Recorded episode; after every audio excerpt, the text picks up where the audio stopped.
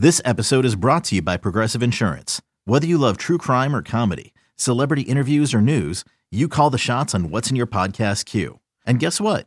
Now you can call them on your auto insurance too with the Name Your Price tool from Progressive. It works just the way it sounds. You tell Progressive how much you want to pay for car insurance, and they'll show you coverage options that fit your budget. Get your quote today at progressive.com to join the over 28 million drivers who trust Progressive. Progressive Casualty Insurance Company and Affiliates. Price and coverage match limited by state law. Another day is here, and you're ready for it. What to wear? Check. Breakfast, lunch, and dinner? Check. Planning for what's next and how to save for it? That's where Bank of America can help. For your financial to dos, Bank of America has experts ready to help get you closer to your goals. Get started at one of our local financial centers or 24-7 in our mobile banking app. Find a location near you at bankofamerica.com slash talk to us. What would you like the power to do? Mobile banking requires downloading the app and is only available for select devices. Message and data rates may apply. Bank of America and a member FDIC. Welcome back. BetQL Daily right here on the BetQL Network. Joe O, Joe G, and Hawksworth with you on a Wednesday. And uh, as we look forward to college football, we just heard the call last week. What a crazy game. Crazy game. Florida and Utah, with Florida winning that thing and beating Utah on Saturday. Right now, let's go out to the guest line. Stuckey of the Action Network joining us. He hosts Action Network's Big Bets on Campus podcast. Stuckey, welcome to the show. Excited to have you. Uh, a lot of interesting games this weekend off of what we saw last week. Let's start with one with a pair of ranked teams, SEC. Kentucky, Florida, high profile quarterbacks with Levis and Richardson. Uh, looking at Florida, about a five and a half point favorite. What do you make of this game and and the uh, rise of Anthony Richardson and what he did last week? Yeah, crazy. Thanks for having me, by the way. And yeah, crazy games last week. I kind of was uh, going through some withdrawal last night without college football, so excited mm-hmm. for this weekend after a crazy one. And uh, yeah, I mean, I watched the both games from start to finish, and knowing that I wanted to get a read on both for this upcoming week and was impressed with Anthony Richardson. Obviously, how could you not be? And the Florida defensive line as well. And I was not impressed with a lot of things I saw from Kentucky. It was a bit down on them coming into the year. Their offensive line was a major issue. I think they ran for under two yards per carry against a completely rebuilt Miami, Ohio defense. And if you look at that score, you say, hey, look, Kentucky covered, and it looks you know, everything looks great, but they had a, a kick return to start the second half where they actually dropped the ball before they went in the end zone, but they didn't overturn it. Then they had a fumble that popped up in the air that they returned inside the five. Very misleading final score. Miami actually played with them. And that offensive line, it's no longer the big blue wall. They lost a lot there. So I'm worried about that offensive line going up against Florida's defensive line. Kentucky does do a good job of preventing explosive plays. That's kind of like the MO of their defense, which is what you need to do against Richardson. So I'm I'm looking under here, under 52. I'm watching the market to see if it maybe ticks up, 52 being a key number. But I think that Florida's defensive line is going to cause a lot of problems for Kentucky, who really misses Wan'Dale Robinson.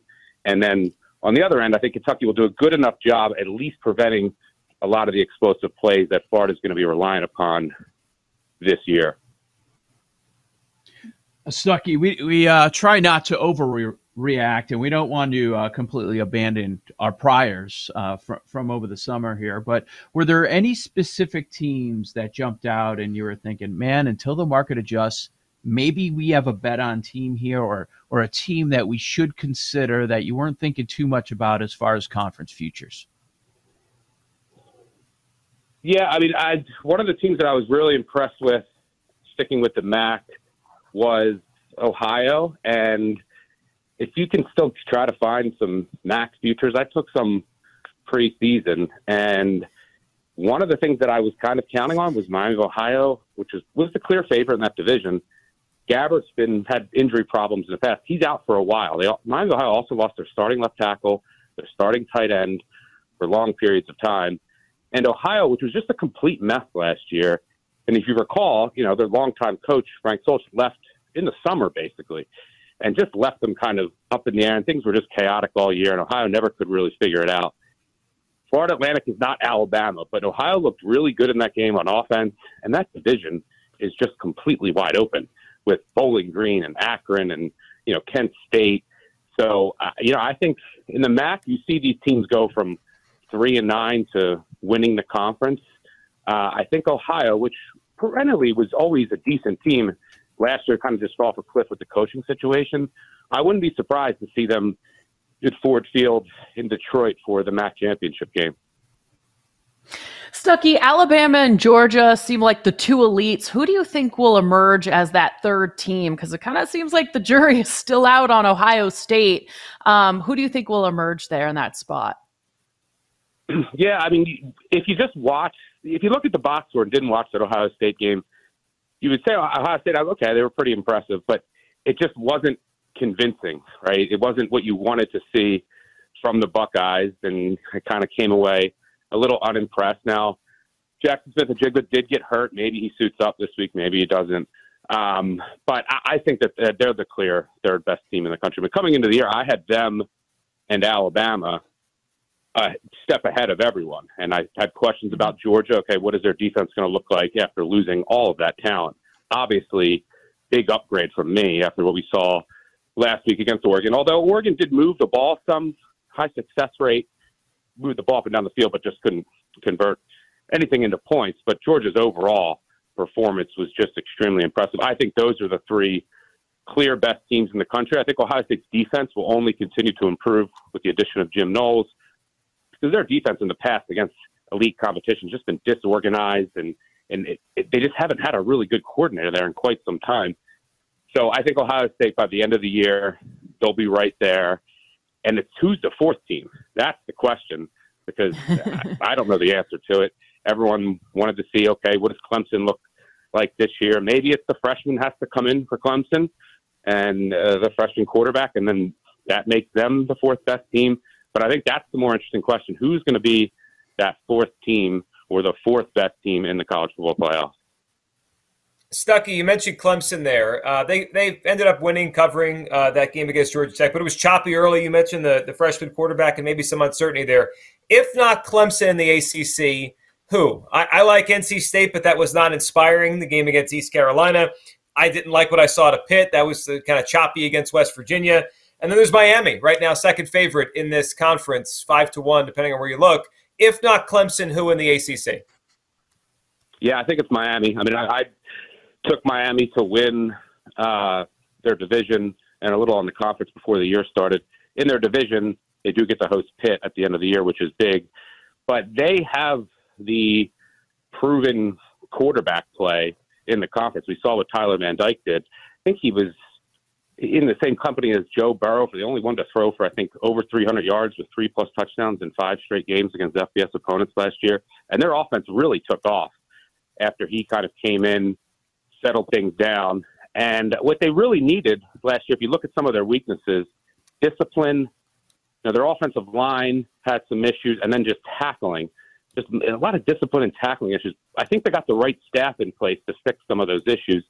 You know, you bring in Kevin Steele, the defense coordinator, just knows linebackers really well, which is an area of weakness there. Cristobal obviously knows the offensive line. So I think that they're going to fix a lot of those that low hanging fruit. It wasn't that the talent isn't there, and you're right. I just I'm still not sold on the Clemson offense as a whole. It's just it's just underwhelming. Not just the quarterback play, the play calling, the receivers, and yeah, they covered that game, but they got two punt blocks that created short fields, and it was against a hard, hard Georgia Tech team.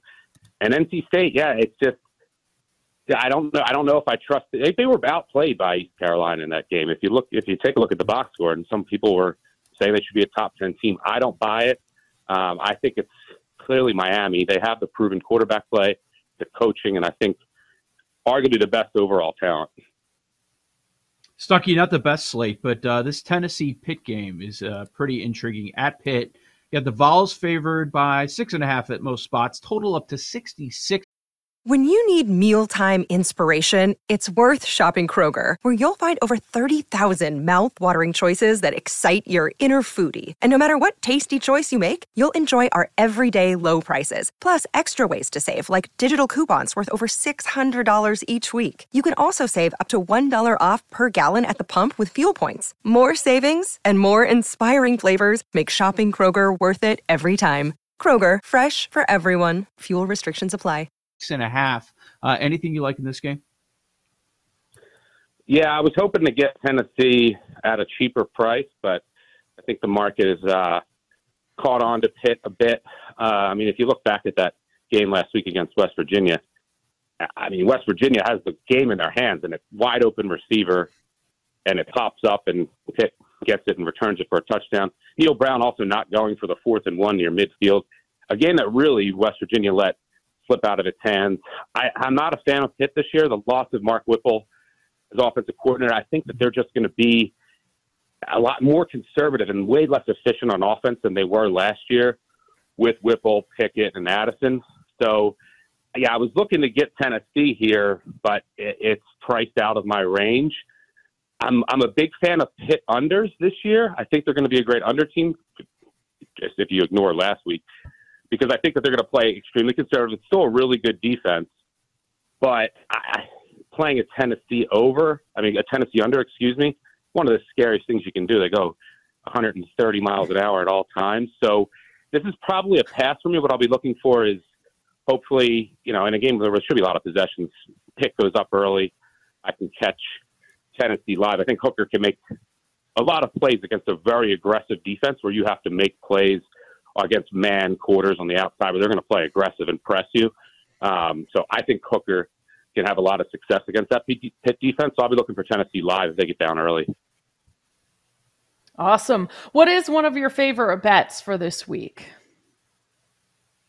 Uh, I'll give you, I'll throw out East Carolina, uh, minus 12.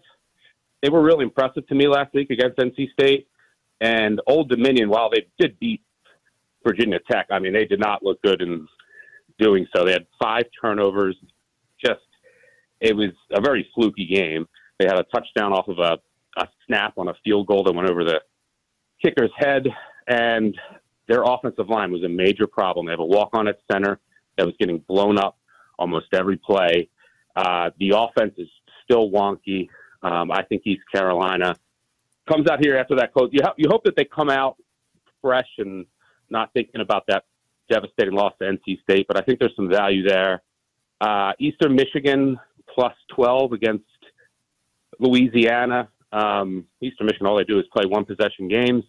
The only team with more one possession losses in the past five years is Nebraska. They tend to play teams tight. They're well coached, always great up there in penalties and turnovers. They're not going to beat themselves. Louisiana playing two quarterbacks right now, lost just a ton from that staff, the offensive line, the defense. So I think there's going to be some growing pains there, and I think Eastern Michigan is a tad undervalued. So I like them catching double digits.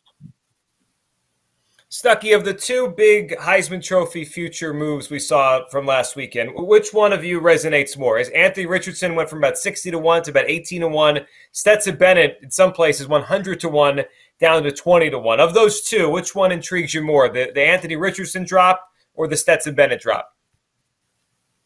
Yeah, the, the Anthony Richardson drop is really intriguing. because I think he's just a great fit for the Billy Napier offense and what he wants to run. Um, so I think that he's just going to have a monster year, and he's he's going to have so many electrifying highlights. Which and look, I'm a Heisman voter, um, and there's there's there's it's real. Heisman fatigue is real. So it's like, all right, who else but Bryce Young? Uh, now, if he just blows away the competition, then there's no other choice.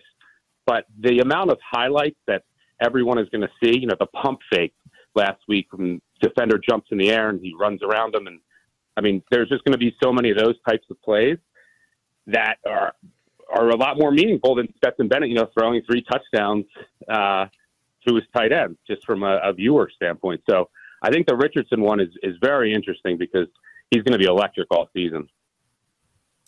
Stuckey, what's your approach with some of these uh, monster point spreads? Are, are, you always trying to make cases for the dogs? I mean, early on, Hawaii looks like they might be one of the worst teams in college football.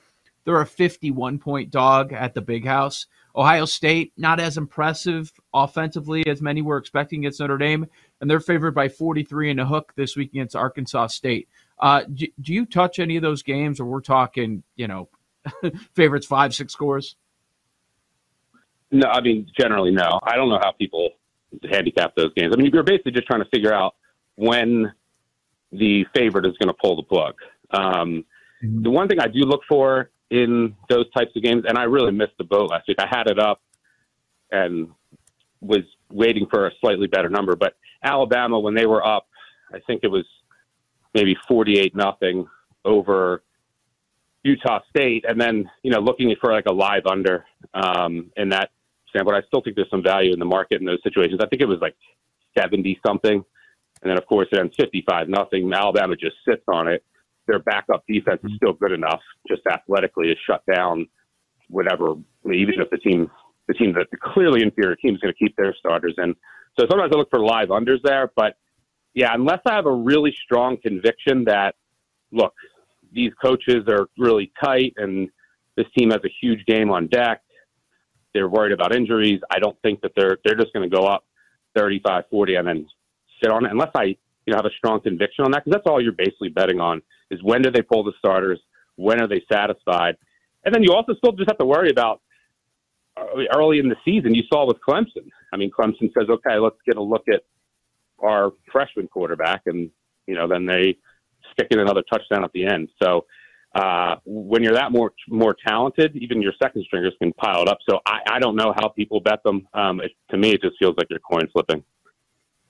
Great stuff, Stuckey. We appreciate it. Stuckey from the Action Network, host of the Action Network's Big Bets on Campus podcast. We'll be listening, and let's catch up soon on some college football. I mean, that, there's some good stuff there, including those big numbers. Hard to bet, and you are. You're guessing on when the better team's going to take their starters out. A lot to hit on the rest of the show, including trends or truth next. Lots of trends out there for week one. Which matter, which do not. We'll hit that next, right here on the BetQL Network.